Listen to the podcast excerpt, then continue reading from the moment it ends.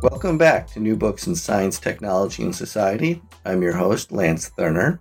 Today I'm going to be talking with Professor Terence Keel about his new book, Divine Variations How Christian Thought Became Racial Science, published by Stanford University Press in 2018.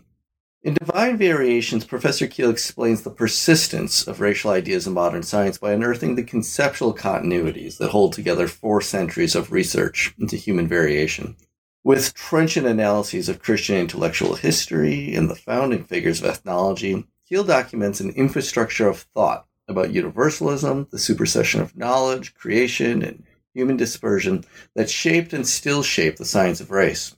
And through case studies of 20th century public health and genomics, divine variation shows how these intellectual patterns reemerge time and again. Rather than exclusive spheres, Keel's book illuminates modern science's intellectual depths to theology, and in doing so, presents new ways to understand science as historically and socially situated. It is with my great pleasure that I share with you today my interview with Professor Terence Keel. Professor Terence Keel, thank you for coming to the show, and I, am so pleased to have this opportunity to discuss this book with you. Can you explain how you came to this project and, and what its genesis was? Definitely. One thing for me, to, I guess, I could say about that is you could say that uh, after the sequencing of the human genome in, in the 2000, where Bill Clinton, along with Tony Blair, announced that humans were 99.9% the same and that there were really no genetic basis to race, there was a sense of kind of a calm, a kind of sigh of relief that finally we had overcome arguably was a 50 year debate that goes back to the early modern synthesis in the 1950s about whether or not races are real in terms of, of a genetic sense. But of course, what happens is that uh, shortly after the, the 2000s, um, geneticists determine a way to see these variations in what they call um, single nucleotide polymorphisms, which are basically changes in the amino acid patterns that make up our DNA. And from there, being able to extrapolate uh, variation that fits right back into traditional racial categories. So race gets reconstituted in a moment where we believe we finally have kind of overcome racial distinctions within science. And I, as a young scholar, saw this return as an opportunity to think about belief structures within science, and specifically belief structures around ideas of race.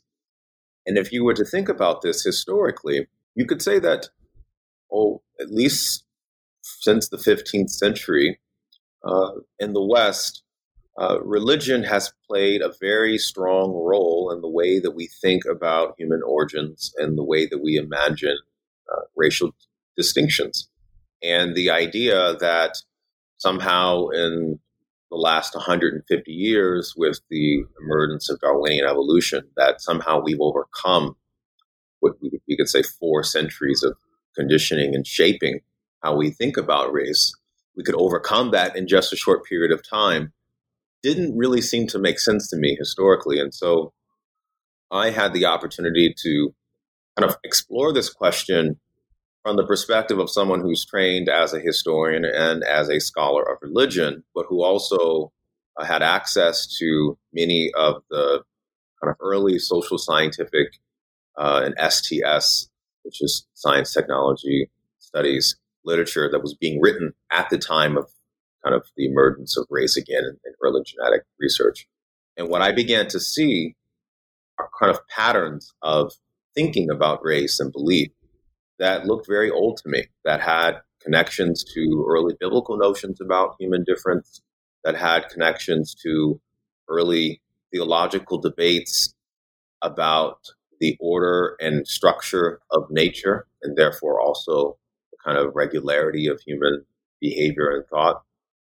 And I wanted to explore this, these links to see if uh, historically I could think about the last um, two to 300 years of scientific ideas around race to show a kind of sustained connection and link between Christianity and ideas of, of race as they impact the development of science. And so I suppose you could say part of the genesis of the project is, I guess, the accident of timing, I suppose. I mean, as I began to start thinking about these issues, it was right when uh, a lot of the uh, buzz around the new genetics, the new race uh, concept within genetics began to really kind of uh, generate controversy and debate.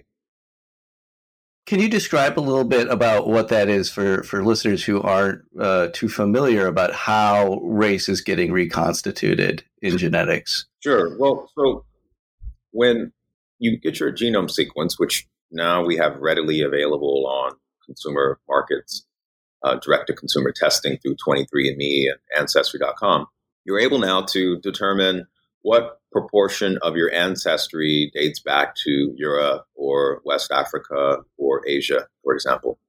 Well, that technology is based upon a, kind of a, a tool that population geneticists use to distinguish groups based upon variations within their genome and specifically the ATGC patterns of amino acids that make up our genetic structure. And essentially, these single nucleotide uh, polymorphisms, as they're called, can be studied and then aggregated to be able to show well, people from West African ancestry have uh, this variation in their SNPs, as they're called, that distinguish them from Europeans in ways that might help explain differences in disease and may explain predispositions to certain behaviors and in the minds of some sort of conservative thinkers, it may explain differences in intelligence, for example. With the sequencing of the human genome, though, in, the, in 2000, there was a hope that we would finally kind of overcome and transcend this way of thinking. And, you know, prominent geneticists like Richard Lewontin, whose really famous article in 1974, The Apportionment of Human Diversity, really kind of argued hey, race doesn't really have any meaning biologically or genetically, and we need to really think differently about human diversity. And Stephen Jay Gould follows up with his own study showing that arguments about intelligence and IQ don't have any validity. These debates around distinctions between groups come back onto the scene when population geneticists are actually, actually able to say, aha, you know, we can actually divide humans into different continental groups based upon their genetic ancestry. And this could be the basis for really trying to understand health and behavior in ways that are really unprecedented. So this is the the the current environment that we are in, and as we are in an era of precision medicine, which aims to say, you know, we can create a drug therapy specific to your genetic background that might make it so that a particular drug you're taking for diabetes, for example, or for a thyroid medication might be better absorbed by your body based upon your genetic profile. And it so happens that knowing something about your ancestry could help us do that. Well, that's a certain type of race thinking. And it, in many ways, contests, I think, some of the optimism that Richard Lewontin and Stephen Jay Gould and many others had going into the end of the 20th century that we would maybe be beyond race. But it turns out that we aren't. So this is the, the context in which we are living. And I, with this book, wanted to look at this as not merely about scientific discoveries or science unearthing facts that were buried deep in our genome. I wanted to think about this as well, there are structures of belief that incline us to look for distinctions that appear to be racial. And that if you carry certain beliefs about the natural world, carry certain beliefs about meaningful distinctions between humans, might that incline you, whether you're a scientist or a religious person, to think that races do in fact exist? So the book really tries to explore that question historically. Yeah. You know, so one of the issues that historians of race always have to deal with is is defining what exactly race is and what we're talking about. And and I think as we often teach it, especially to undergraduates, um, you know, we teach scientific racism as being this moment in the 19th century where race takes on this very, very hard biological uh, sense. And I'm wondering a little bit about how you are defining race as a mode of thought, as a way of thinking, and, and how to extend it beyond this this very narrow definition that we often give it. Mm-hmm. Well, the definition that I use in the book comes from looking at patterns of ideas over multiple centuries of, of debate. And the definition that I use is that a race are a group of people that are uh, constituted by shared genetic or biological traits or shared physical traits and characteristics that are then passed on to their descendants. And that scientists are interested in these shared traits and distinctions because there's a belief that knowledge of these distinctions and their origins help us understand contemporary present day groups. So race is all is at once a historical oriented way of thinking, right? Traits ancestry of the past, but it's also always concerned about the present in the sense of, well, the knowledge that I might have of someone who has European ancestry is relevant because it bears on their health and behavior for the present. And so what race does within the context of science is lock people or connect people to imagined or genetically reconstructed people of the past. And so the definition of race at that level may or may not be political. It may or may not be ideological in the sense of buying into certain types of hierarchies. And so what I try to do is to acknowledge, obviously, when those moments are happening within the book, but the point was not merely to document that, because I think there's quite a bit of literature on looking at the kind of uh, negative implications of thinking about races. What I tried to show is that, well, you know, to even imagine that the natural and also the social world is constructed such that humans appear to have homogenous traits that distinguish, let's say, East Asians from South Africans.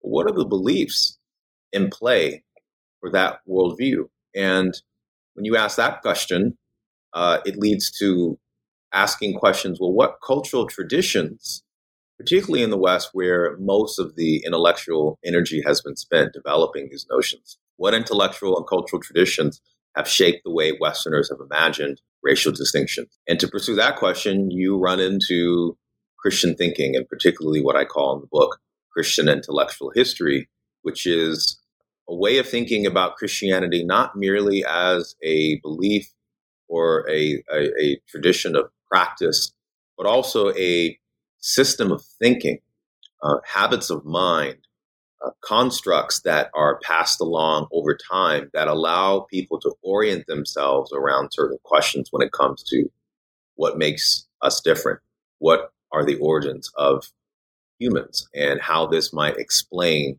assumed racial distinctions. And so I try to unpack part of this tradition that comes out of Christian thinking, and some of it involves biblical concepts. Some of this involves theological debates that are outside of the Bible. Some of it involves kind of innovative ideas that draw or are inspired by biblical reasoning or theological concepts, but are expressed in ways that aren't immediately or don't immediately appear to be religious, but in fact have a profound kind of religious undertone to them. And so, um, from that angle, the book is trying to rethink the practices and beliefs that constitute science. And this, you know, is part of what science studies and historians of science try to do when they study a scientific phenomenon. They are are not just interested in the results and data that's produced by the scientists, but also the social and cultural context that uh, allows for a scientific idea or theory to emerge. And when it comes to race, I think it requires thinking carefully and historically about Christianity in its influence over how we think about human diversity. And, and, so, you know, so two figures kind of loom large here, uh, especially as we're talking about the early development of racial science. And, and this is, um, of course, Johann Blumenbach and Josiah Nott. For for listeners who aren't uh, too familiar with this history, can you explain who these characters are and why they're so important to this history and, and what you're trying to argue about them? Yes. I'll start with um, Johann Blumenbach. Blumenbach is a 18th century German intellectual who is credited for inaugurating what you might call the secular study of human diversity. At his time, he would have called this sort of ethnology, which would have been the study of human origins and the study of the distinctions between human groups, but doing so in a way that doesn't explicitly reference the Bible or doesn't explicitly reference theology.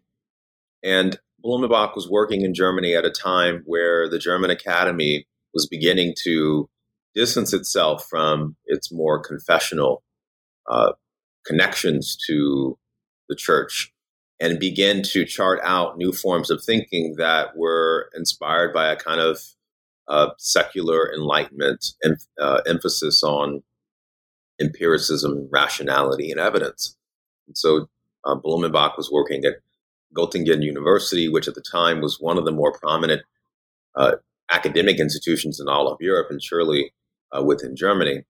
And he began to collect a large uh, cache of human skulls to determine what were the traits that humans carried within them to then be able to determine the distinctions across the racial groups.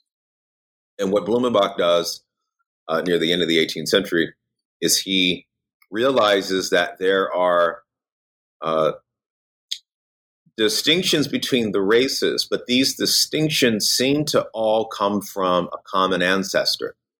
And so he finds that in the Caucasus Mountains, the skulls of the Georgian populations there appear to have a type of symmetrical form that uh, suggests to him that these were the kind of uh, original human types that all other racial groups, Asians, Africans, and Native Americans, and Malaysians, must have been the descendants of. And what he does that I think is interesting for the book is that Blumenbach translates what has otherwise been a long standing religious argument about human common descent from Adam into a secular scientific vocabulary that mirrors or mimics the biblical story of common human descent, but does so in a way that doesn't explicitly reference the Christian valences to this debate. And what it does is it helps solidify this idea that shared human ancestry is scientifically verifiable, while at the same time, it shows that science can provide data to demonstrate that human distinctions are real in some measure. And so there's a bit of a tension there. Humans share a common ancestor, but there are racial distinctions. So Blumenbach kind of inaugurates this tradition that carries its way into the 19th century and gets us into the American thinkers that I talk about um, in the second chapter of the book. The American anthropologists in the 19th century are often operating in the shadow of European institutions, and particularly the German Academy. France and Germany are kind of the intellectual hubs where ethnologists and scientists and physicians who are American go to do courses of study to really round out their scientific education. And many American thinkers are in dialogue or in conversation with their German counterparts in the 19th century. And here, Blumenbach looms fairly large in the American Academy and the American imagination because of his ability to make an argument about human diversity but doing so in a way that has a measure of empiricism and a measure of uh, scientific truth to it that, again, distinguishes it from a kind of theological or pastoral argument.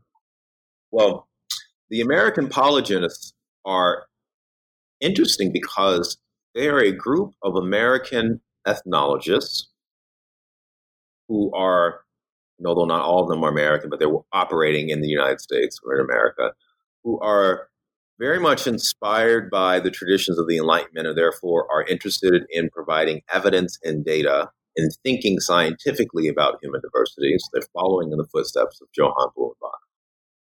However, they begin to raise serious questions that never really occurred to Blumenbach in the 18th century. One of those questions are well, if humans do in fact share a common ancestor, what how long did it take for the first human to give birth to the second human type?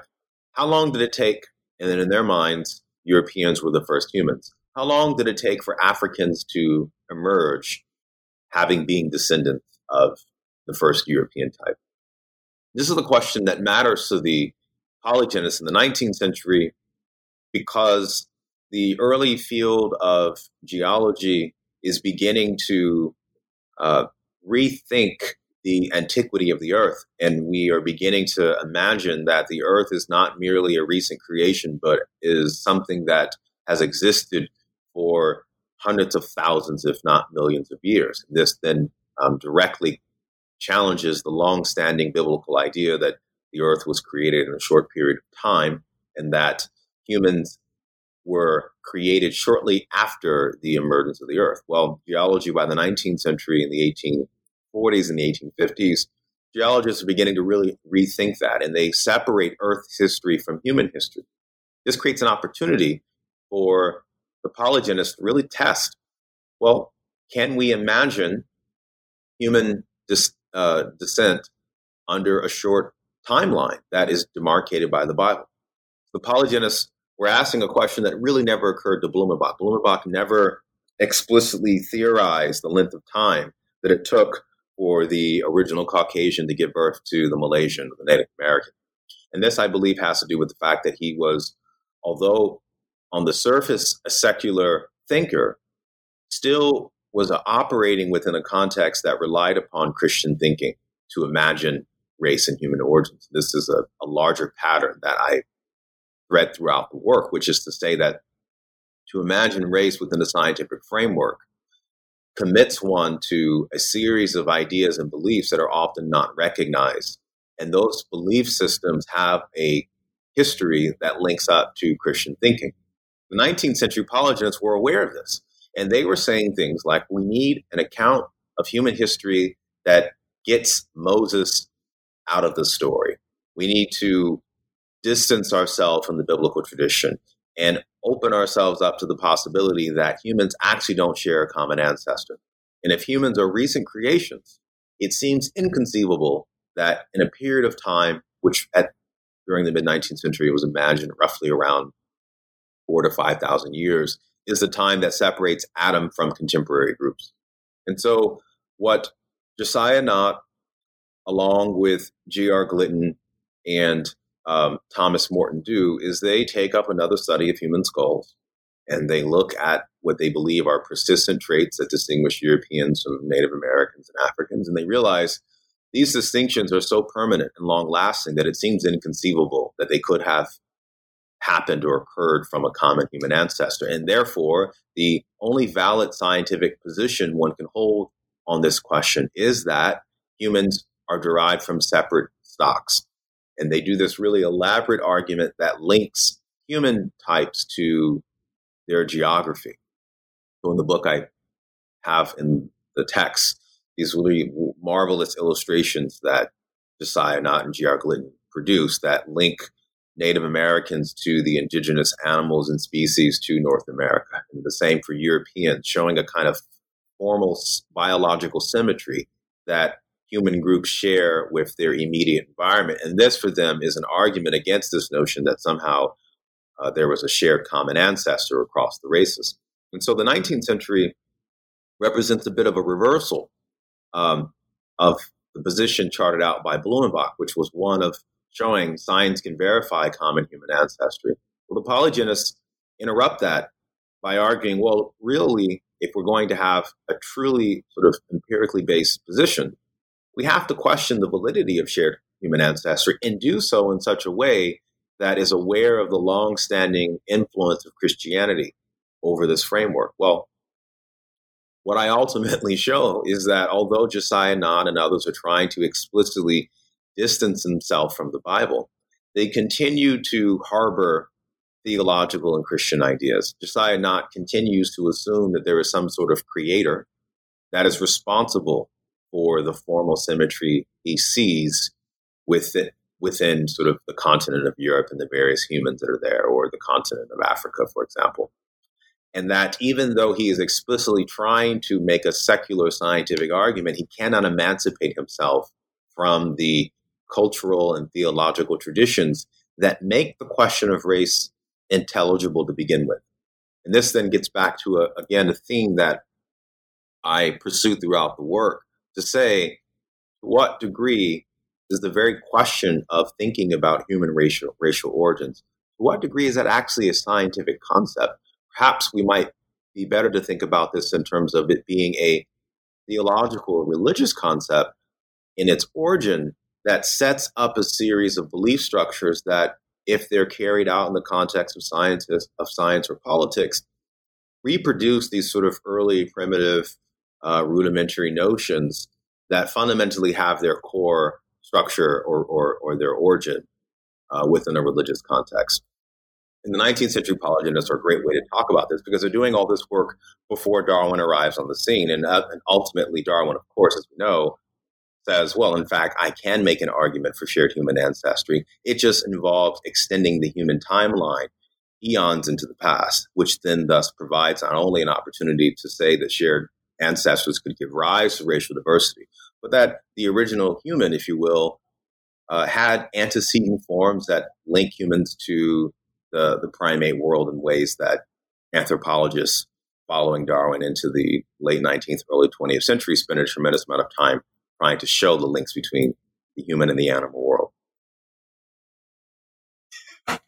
And so one of these uh, one of these habits of thought that you discuss, uh, especially in regards to the uh, polygenicists and, and Josiah Nott, is this idea of Christian supersession, and and how this is uh, reiterated by uh, the polygenists. Can you explain what that is and, and and what you mean by that?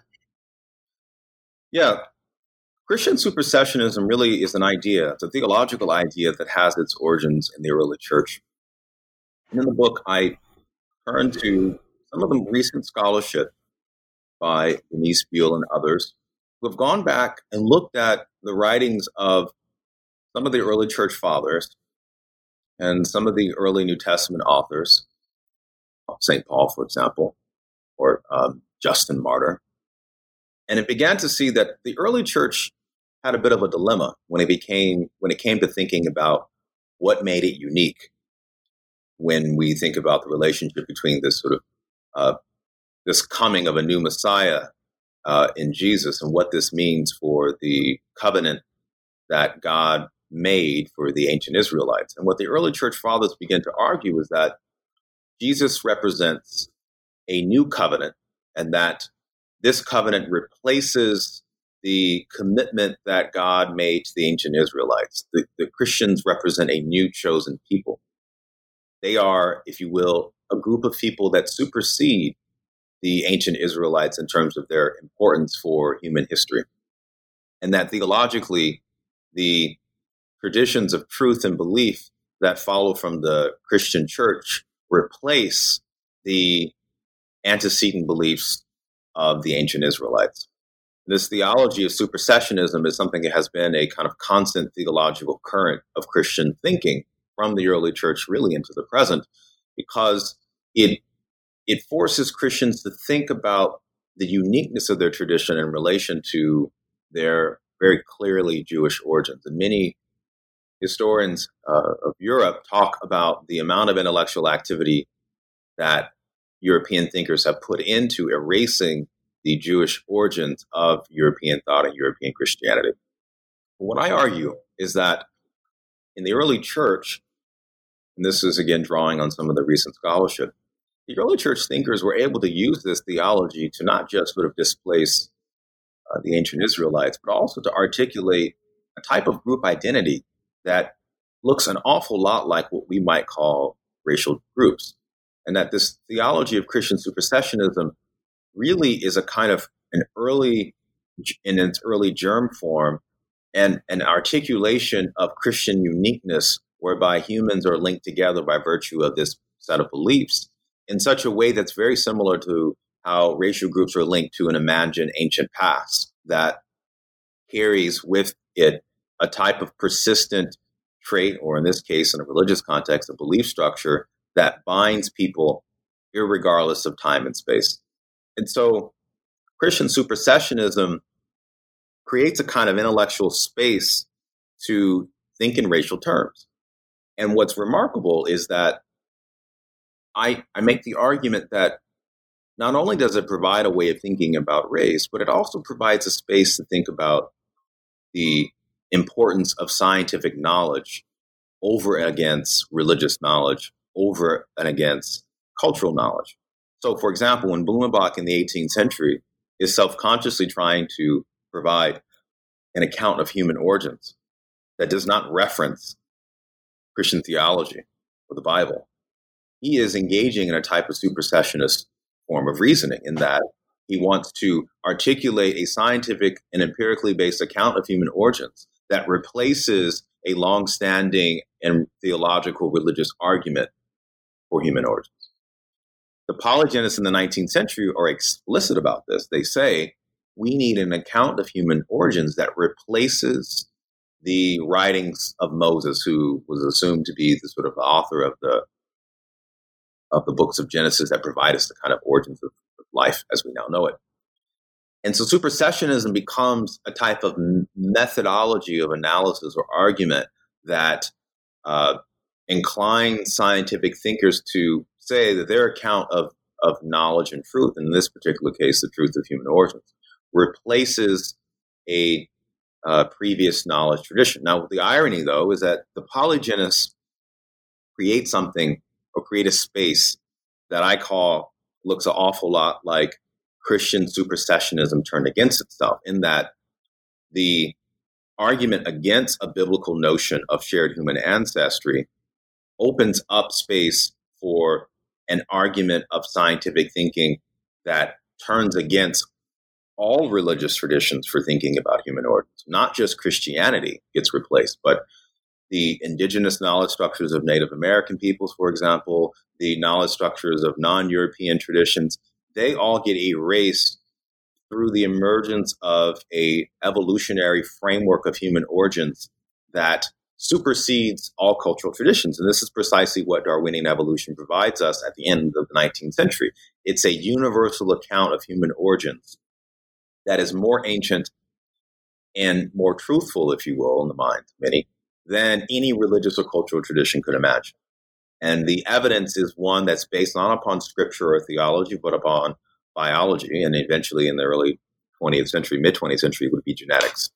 And so that supersessionism becomes a, a type of epistemic practice that modern scientists carry into the present. And this is something that I arrived to this conclusion um, by doing an analysis of how scientists make their arguments. Peter Harrison makes a similar point in his book, The Territories of Science and Religion, where he argues that uh, the idea of Christian truth being both universal and objective creates a kind of epistemic opening that later scientists would fill through evolutionary thinking and other forms of scientific knowledge that are thought to be objective and value neutral and therefore replace cultural religious belief systems. I think a similar story is happening when it comes to the scientific study of race.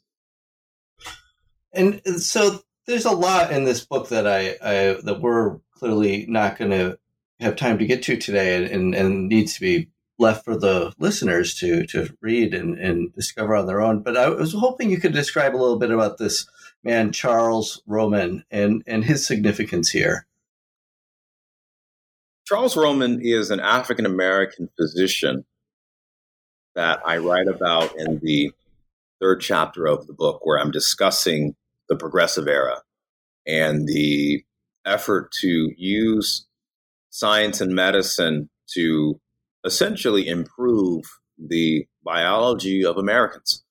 And Charles Roman works for the Public Health Service. He's commissioned by the Public Health Service to travel throughout the South to visit military men, black military regiments, to train them on sexual health and wellness, train them on proper biological hygiene, if you will. Roman uh, is trained as a as a ear, nose, and throat physician. Uh, he's working out of Meharry Medical College in Nashville, Tennessee. He's widely regarded uh, because of his involvement in the uh, National Negro Medical Association, which is the counterpart to the American Medical Association. But in the early 20th century, African Americans, because of Jim Crow segregation, were not allowed to be members of the American Medical Association. So they create their own association, and Roman is chartered for writing the kind of the founding document uh, that would organize the kind of principles of the association. He is someone who is a very powerful orator. He has a very strong public presence, uh, both in terms of his traveling lectureships, but also in terms of him being a bit of a lay preacher. He is both a scientist and someone who um, occasionally preaches uh, in the churches that he is involved in in Nashville.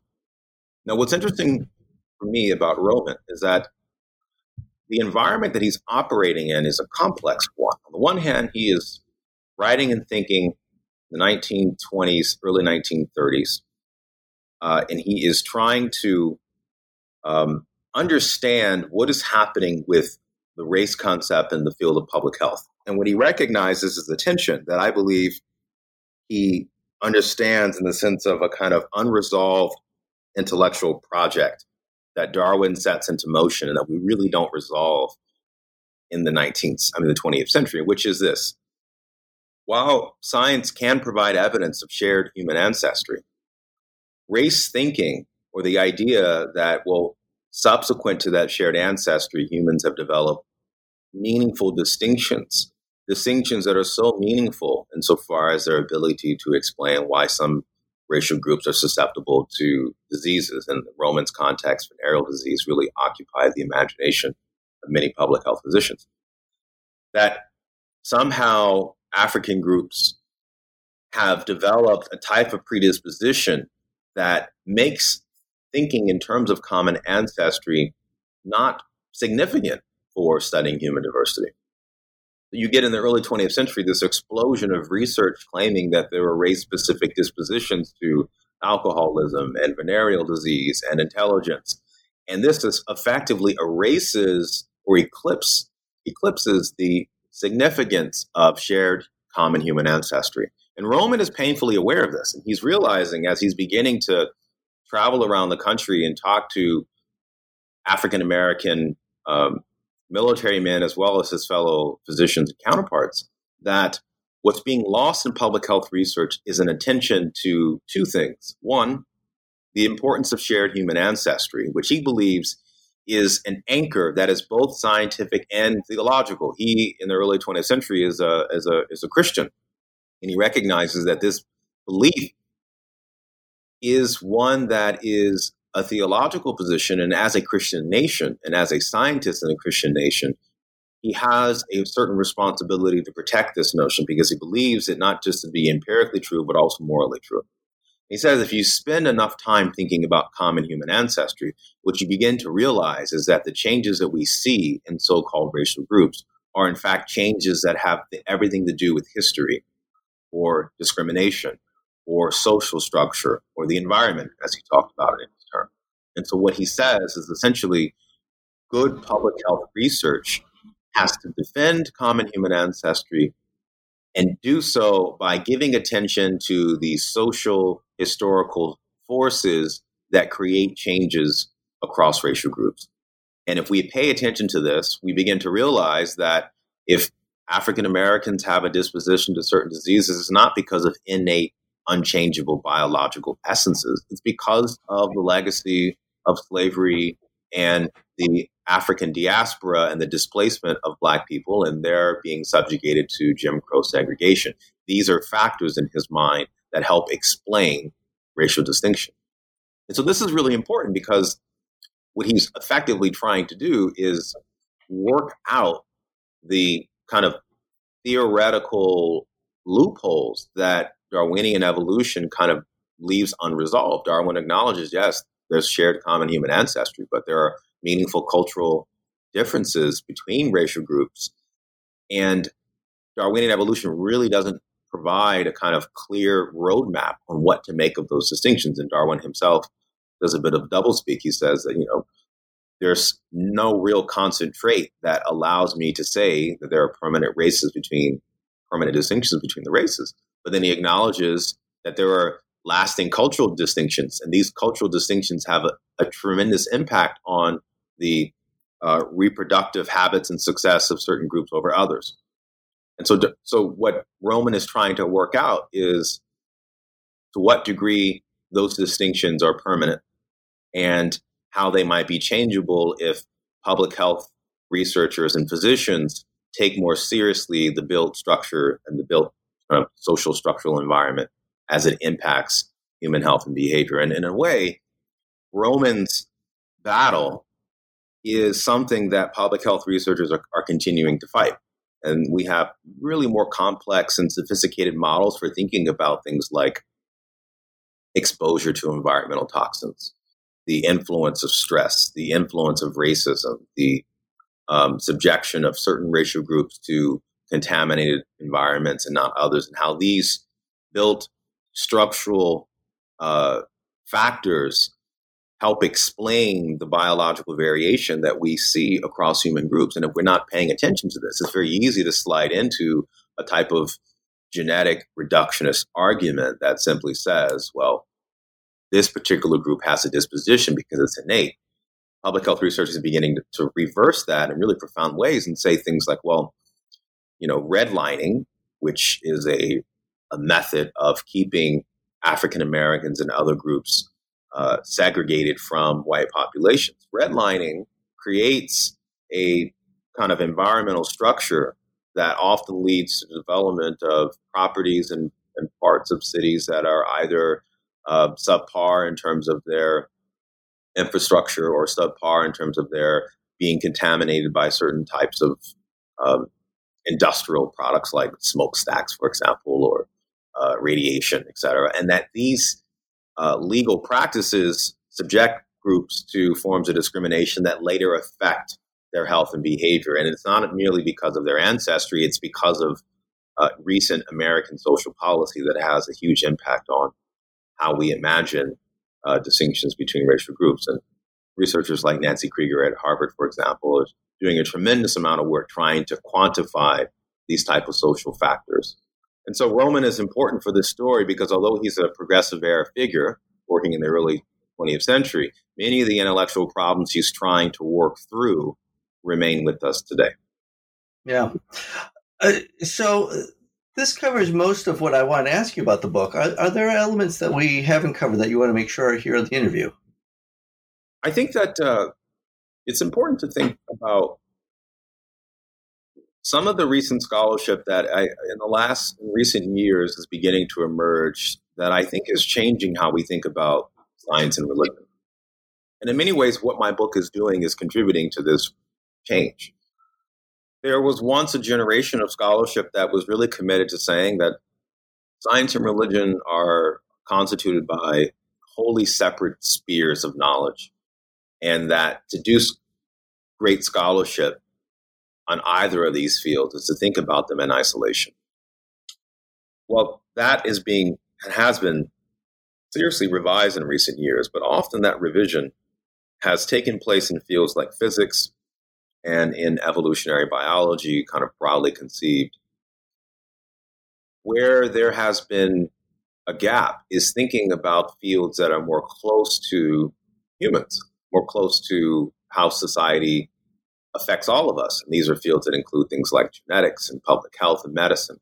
And so the uh, case studies, if you will, that I explore in the book across each chapter are case studies that are close to the thriving of humans under certain environments. So I'm looking at public health and genetics and biology and ethnology, for example, and trying to say that, you know, in these fields, you can see the lasting influence of religion in the way that we think about race. And that this then should force us to kind of pause a bit and have a, a measure of, I think, humility when it comes to thinking about somehow we are children of the kind of secular enlightenment, we've emancipated ourselves from these religious traditions, and we kind of have a, a theory of scientific diversity that is freed of religion and freed of of the cultural beliefs of the past. That actually isn't the case, and in fact, many of these early cultural structures continue to animate the questions that scientists ask. And so, part of what I, I see myself doing in the book is charting a kind of historical territory so as to open up the possibility of thinking differently about human diversity, thinking in ways that don't require us to reduce diversity in terms of race, but we might imagine your location or your zip code or your gender, for example, in terms of the social structures that work upon you by virtue of having different types of genders as we imagine them socially. These things may be as as important to your life chances than any notion of ancient ancestry. And I think this is the a very kind of fruitful way of imagining uh, science and religion that I think avoids some of the kind of intellectual traps that don't leave us, I think, in the best of places to think about what science is saying and how it's changing or influencing our society in the moment.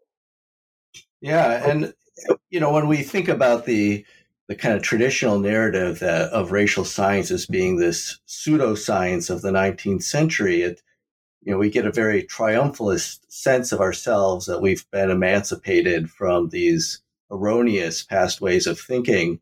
And it seems that your narrative in your history here instead uh, really um, guides us to the the hard work of of anti-racism on kind of the on the very uh, gritty and material level that we live in.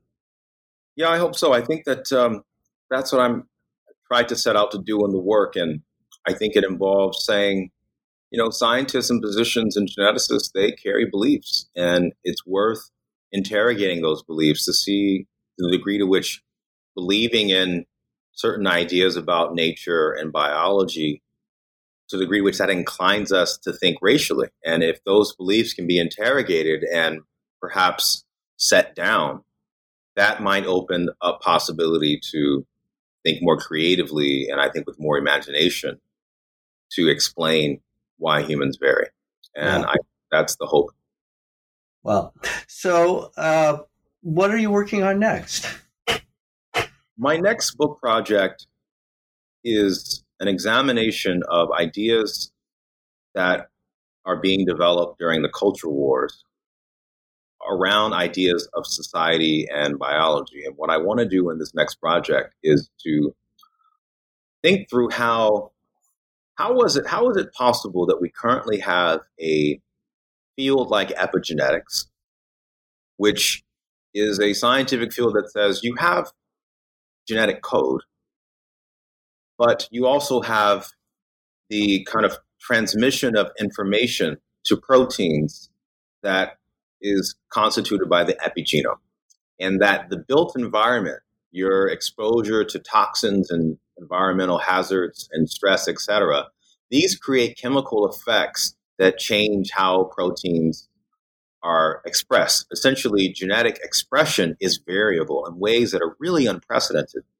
Well, if this field of epigenetics begins to sort of make major discoveries in the kind of social upheaval that happens during the context of the culture wars. So the culture wars uh, period that I'm defining, roughly 19 the 1960s up until about uh, the early 2000s, where the emergence of a new left with the uh, civil rights movement and the second wave feminism and um, a kind of critique of traditional America begins to open up a way of reimagining how society ought to function and the more sort of harmful effects of social structure on humans' lives. And what I want to do in this project is think about how the new left emerging in the 1960s creates a kind of intellectual space that I believe shapes the way that biologists begin to start thinking about society such that by the time we get to the end of the 20th century, we begin to have a field like epigenetics, which is not just interested in sort of fixed biology, but is interested in how the environment and the built social structure around the environment uh, that affect all of us in our daily lives uh, really has much more of an impact on who we are as human beings than we could have ever imagined. And so this is a bit of a intellectual history as much as it is a kind of science studies approach that tries to look at this more recent period of the last 30, 40 years as being really crucial for conceptions of society and biology that are really, I think, redefining our world in really meaningful ways now.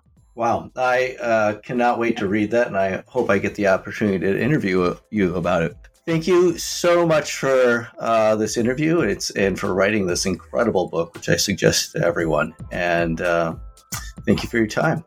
Thank you, Lance. It's been a pleasure, and I hope to, look, to talk with you soon.